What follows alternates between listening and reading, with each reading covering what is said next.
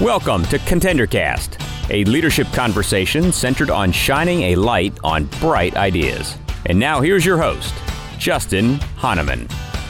Thanks for tuning in. Thanks for downloading. This is the Contender Cast. It's Justin Hahnemann. We are shining a light on bright ideas. And let me just tell you, you know, we've talked a lot about companies that have been founded and people that have started new businesses. And today we're talking about bankruptcy. And I can't wait to, to introduce you to my guest today, Mark Billion, um, who is going to join us today. Mark, thanks for jumping on the podcast. Hey, thank you. We're glad to be here. I love it. So, um, I, bankruptcy is a topic that can be touchy, but I'm excited to talk to you about this because because you have a story in starting this business too. You are the CEO of Bankruptcy Anywhere. And what I think is really cool about Mark is he's not just like a bankruptcy lawyer and litigator, he's also like a software engineer. So it's hybrid. And Mark, I don't see many people that have that like that blend, right? No, no, you know, I'm I'm a I'm a special snowflake, at least according to my mother. But um, but uh, it's it's really kind of a fun thing, and it's fun to be able to work on some of the more complex legal problems with a with a formula. So that's that's really what we do, and I really enjoy it. Yeah. All right. So, um, pretty cool background. Grew up in South Dakota, went to Delaware, started out on your own at age 29 when the economy was awful. Got into this space, built a business, and I, I'm in, in the software space and around bankruptcy. So let's start with how did you decide to do this? Like, what made you decide this was the space I'm going to go dive into? You know, uh, the, the answer to that, strange as it sounds, is I had a bad real estate closing on a house I was buying. So okay. from from there, We've all, all a lot goes. of us have had those, right? Yeah, you know, I I went. This was when the economy was just super hot, and I went and I spent three hours closing on a house that was neither expensive or impressive, and I. I thought to myself, man, there's got to be an, you know, if if you could churn these out in volume, you'd make a lot of money. Absolutely. Um, and so I, you know, my uncle had said to me at the age of 29, no one cares what you do in your 20s, so you can go screw up and you'll be okay. Sure, why not? And yeah, exactly. So I thought, well, you know, heck, I'll go start my own law firm and it'll be fine and I'll do some litigation and some other stuff. And um, then the economy crashed and there was no one was interested in any of that. Oh, right. But so, you built the state's largest consumer bankruptcy, right? I mean, right, right. So I turned around and I started doing bankruptcy because it was really the only thing that was available. And we built a business really quick. Within three years, we were the largest wow. consumer bankruptcy outfit in the state. Wow. And we did a lot of these, and, and what I've gotten to do is see a lot of clients who, um, you know, they're good folks and they're trying hard, and we ask for quite a bit of money from them to file a bankruptcy. Right and sometimes you need a lawyer. And when you need a lawyer it's well worth the money. You know plug for the bar here. You're welcome everyone. sure, right. But um but in all seriousness there are a lot of times when you don't need that level of expertise. Okay. and that's what i kept seeing over and over again where clients were coming in with a home and a car that they didn't owe a lot of money on. Sure. Or uh, you know and weren't in arrears and you know the cars depreciate fairly quickly. And i guess i should say when it comes to the homes it's not that they didn't owe a lot of money but more that they didn't have a lot of equity in it. Got it. Yep. And so we were we were looking at these situations and i thought you know there's got to be a way to make this simpler. And we kept messing around with prices and doing other things and what i finally came to the conclusion was it's just not cost effective for me to do these. Right. And it's not so much cost effective for me as as a lawyer you know you do fine and and it is what it is. But um from a consumer's perspective you know it's it's not terribly cost effective sure. And i'm i'm kind of guided by you know my father was an accountant back in the days when you know, look, anybody who got a W two was using them to file their taxes. No question. To, yeah. You know, t- today uh, we all use any number of tax services to do the same thing, and what you'd pay him three hundred bucks for, you can get for twenty nine ninety nine. Sure, no question, right? And really, that's what bankruptcy needs as well especially because we send a lot of people home to do a lot of work and it's the same stuff that their lawyers make them do so. So you, build the the state's largest consumer bankruptcy at age 33 and then you shut it down at age 37 to work on the software right? The TurboTax's no pun intended, bankruptcy. So talk about that. So you, you, I could see the problem you were looking to solve. So how did you make the move? You know, how did you was it build the software first? What was what was the process? You know, we built the software first. That was the thing that was most important to do was to build it and get it up and running because being really candid with you, um, I like that. While my background is in, yeah, exactly, exactly, which is what we say right before right. we lie. Lawyers, but in all seriousness, to be honest with you, yeah, yeah, yeah, to be honest with you, but um, you know, I, I looked at it and I thought I'm not really sure this is doable. My background in software was pretty good, but it wasn't extensive on the server side and things had you know in between law school and practice and everything things had changed so sure you know because software doesn't stay the same especially over the course of a decade right so the first thing i did was sit down and see if i could do it and we we kind of mocked up a rough draft of it and it worked roughly got it and then you know from there it's really a process of one honing it and two honing it in such a way that it's actually user friendly. So not only don't we want bugs and errors, but we also want you to actually be able to do it. And so that's really what what I spent a lot of my time the last couple of years doing. And now it's come to a point where the software's taken off and and you know, we're we're looking at moving forward. So okay, but you so you're the the bankruptcy lawyer and litigator. I mean, did you know the software and technology space or did you have to get some business partners that really knew that space or how did you know how did you dive into that? You know, I'm I'm ever grateful to a gentleman named Massimo Di Pierro, who is in fact the the creator of the framework that I use, who was really helpful and who dealt with a lot of the hardcore software issues we were dealing with because you know, I'd I'd send him emails and say, "Hey, we got a kernel fault," and he'd say that's impossible, and then we'd both look at it. but um, you know, uh, or I guess I should say a seg fault, but we we'd violated the kernel, and so we messed around with a bunch of stuff like that. Wow. And then from there, you know, the the actual coding of it, once you get past the the hardcore computer programming, which is something I relied on others to do, is really taking the information and slicing it into what you need. And the syntax for that is actually fairly basic. Got I it. mean, you're doing the same thing over and over and over again. And so you just do that. Got it. Well, and so uh, part of the software you use artificial intelligence. So t- I, that's a, a, topic that's near and dear to my heart from an analytics perspective. So talk about AI and how it's part of of your overall solution. You know, you have to use it to do stuff like this because you have to be able to have solutions for various research questions. Sure. And what I dealt with was there are there are really two parts to filling out a bankruptcy petition. One is the rote transfer of information. You know, what's your name? What's your name? Go from there. Got it. And then the the next question is, what do we do about exemptions? What do we do with all of that? And you know, there are some Python AI libraries that you can interface with, and, and some of it's proprietary, so I can't say too much. Sure. But we we use it to try to answer those questions. And what we found by throwing just a, a metric ton of data at it because we used a lot of our practice data to build the back end um, was that we could get results that are as good or better than an attorney because unlike attorney software doesn't fatigue. Right. So we can run it once you get the the ai appropriately tuned you can run just about anything through it and it's fine which is amazing okay. for us. Wow. Yeah. And so so you get the so you get the product to a point where it's you, you feel good about it. What's the process that you've gone through to acquire customers and get them on it? You know, get to kind of win the business, I'll call it, of customers that could use this versus a lawyer. You know, a lot of it is being very direct about what we are, which is we are essentially the lower cost alternative to a lawyer. And there are a lot of customers out there who are looking for help because, frankly, if you file and you are just an average run of the mill person, your petition is going to span 50 plus pages. So there's there are people looking for help because they don't want to do it themselves.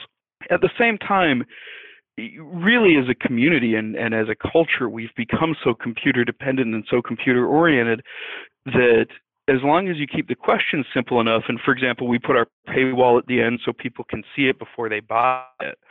Um, once once everyone gets the hang of it and gets to see it, they've been pretty pleased. I mean, sure. our customers like it, and it's built mostly by word of mouth from there. I mean, I'll be honest, the first few customers are always hard because right. you're trying to convince them that you know this, thing's going to work for thing. them, right? Yeah. Yeah, exactly. And I mean, you're you're doing it at a time when you're thinking to yourself, "Wow, is this thing going to work?"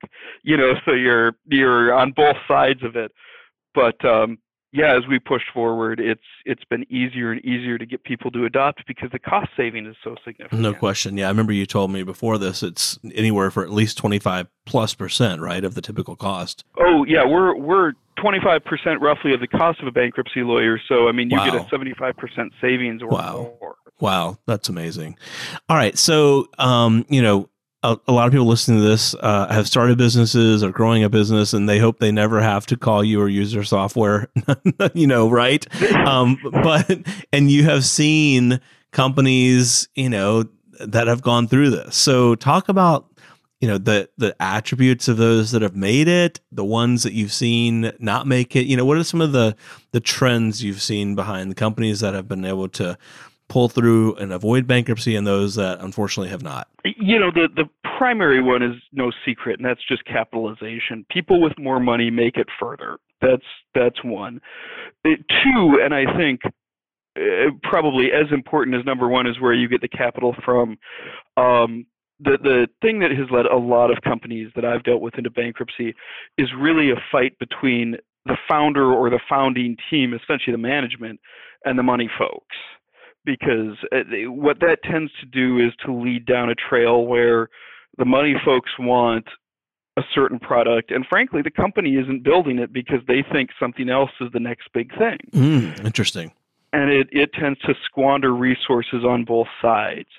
So what i would tell you is one you got to have money. And I, I don't think i mean i will say i am one of the people who says given the internet, given everything else, no, it doesn't take that much money. I mean, we run open source for the most part, so all of the software I run is free.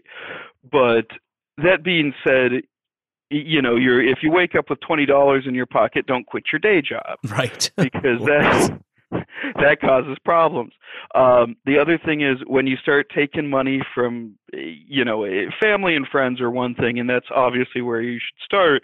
But once you start actually raising rounds, you really need to look at these investors and ask if they're going to be assets because a lot of them turn into something that also starts with A that doesn't do the same thing.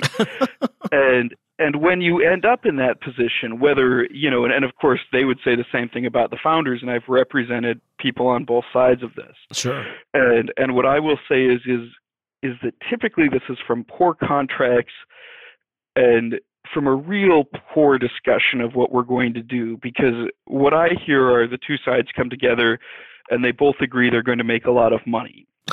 right, and right. that tends to be the beginning and the end of the agreement. Got and it. there's you know, as a lawyer, I have never been in a negotiation where someone says, I'd like to make you a lot of money, and I say no. That's an easy thing. But the question is, how are we going to do this? How are we going to market this?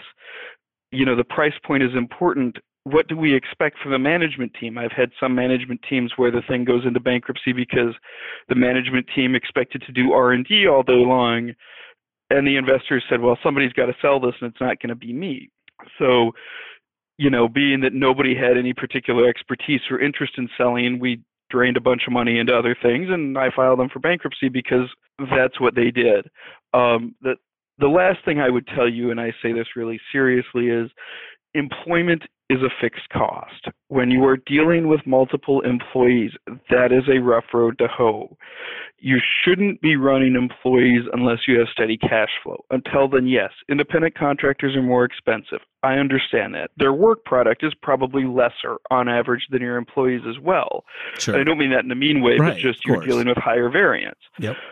But they go away when you don't need them. Right. And you know, when you're not making consistent sales, you don't want to have consistent cash flow requirements. Right. And what and what do you see uh, the mistake that's made around this? It, typically, people go out and they hire, you know, Joe, who's a marketing expert, and Mark, who's a coder, and you know, whatever else. And there's two things. One is is that you know, a, theoretically, the marketing expert needs something to market, so there's no reason to have them there when Joe's coding. right. There's no product. By, right. By comparison, you hire eight Joes to code, and the truth is, once you've coded, you need one because that's right. It's coded. Sure. So you now have eight guys on staff.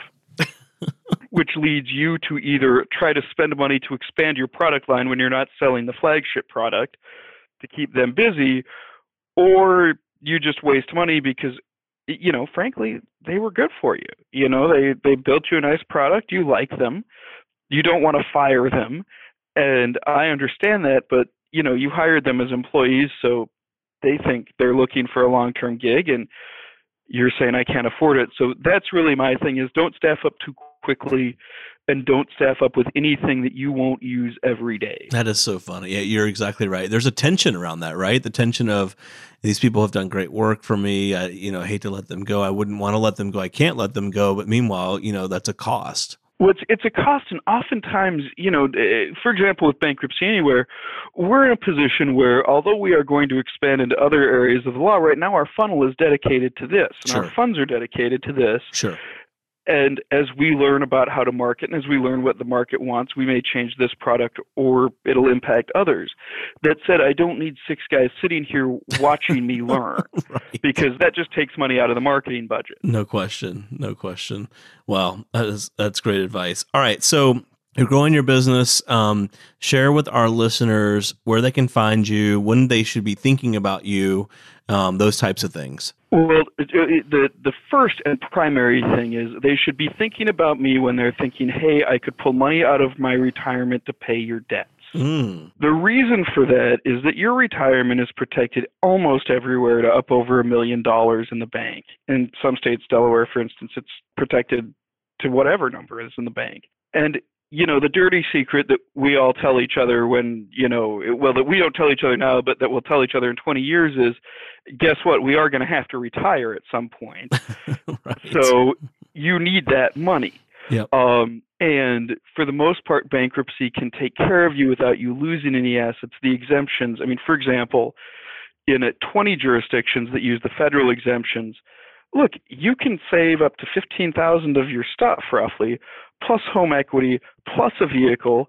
You know, doing this now for almost a decade, I haven't had clients lose anything. Most of the time, there is ample room because again, if you had $20,000 in stuff, you're probably not filing for bankruptcy. You know, and it's all valued based on what it's worth now. So for example, if you come to my house, I have two kids, a dog and a cat. So nobody wants my couch. You know, that's that's a zero. Uh, you know, chipped coffee mugs similarly are not selling for a lot. no, I doubt it. that's right. So, yeah, so for the most part, most people can keep everything. They can eliminate their debts, and it's better than a, really than debt settlement, which is what most bankruptcy lawyers and our software competes with. Got it. Because debt settlement, you're spending a lot of money to try to settle the debt. Sometimes it works, and sometimes it doesn't, and you got to pay taxes on whatever you settle anyway. When we don't have to do that in a in a Chapter Seven. No question. And then they can find you. I'll let you give the. Uh, oh, I'm sorry. Yes, yes. The important part. Um, we are at www.bankruptcyanywhere.com. You can also email us. Uh, we questions at bankruptcyanywhere.com or fill out the contact form. And um, the only thing I'll say is the contact form today is not playing real well with Safari. We just updated something, and we're we're trying to figure out why Macintosh is angry at us. That's funny. But we go with it. Yeah, isn't it always the way? hey, that's you're building your business too, right? And you you got Yeah. things you got to work through. That's that's great. Exactly. That's great. Well, Mark, thanks so much for jumping on the podcast. I, this has been very insightful and helpful, and, and uh, again on a topic that I think a lot of people aren't very familiar with, and it, I, I really appreciate you helping it make it clear for everyone. Hey, thank you. We had a great time, and, and my staff and everyone says uh, good night and take care, and thanks for putting us on. Awesome. For more information on today's topic or to access additional leadership content, tools, and resources, check out contenderbrands.com. Also, you can download other ContenderCast episodes directly via the Apple iTunes App Store and Google Play Store. And remember, every winner started as a contender.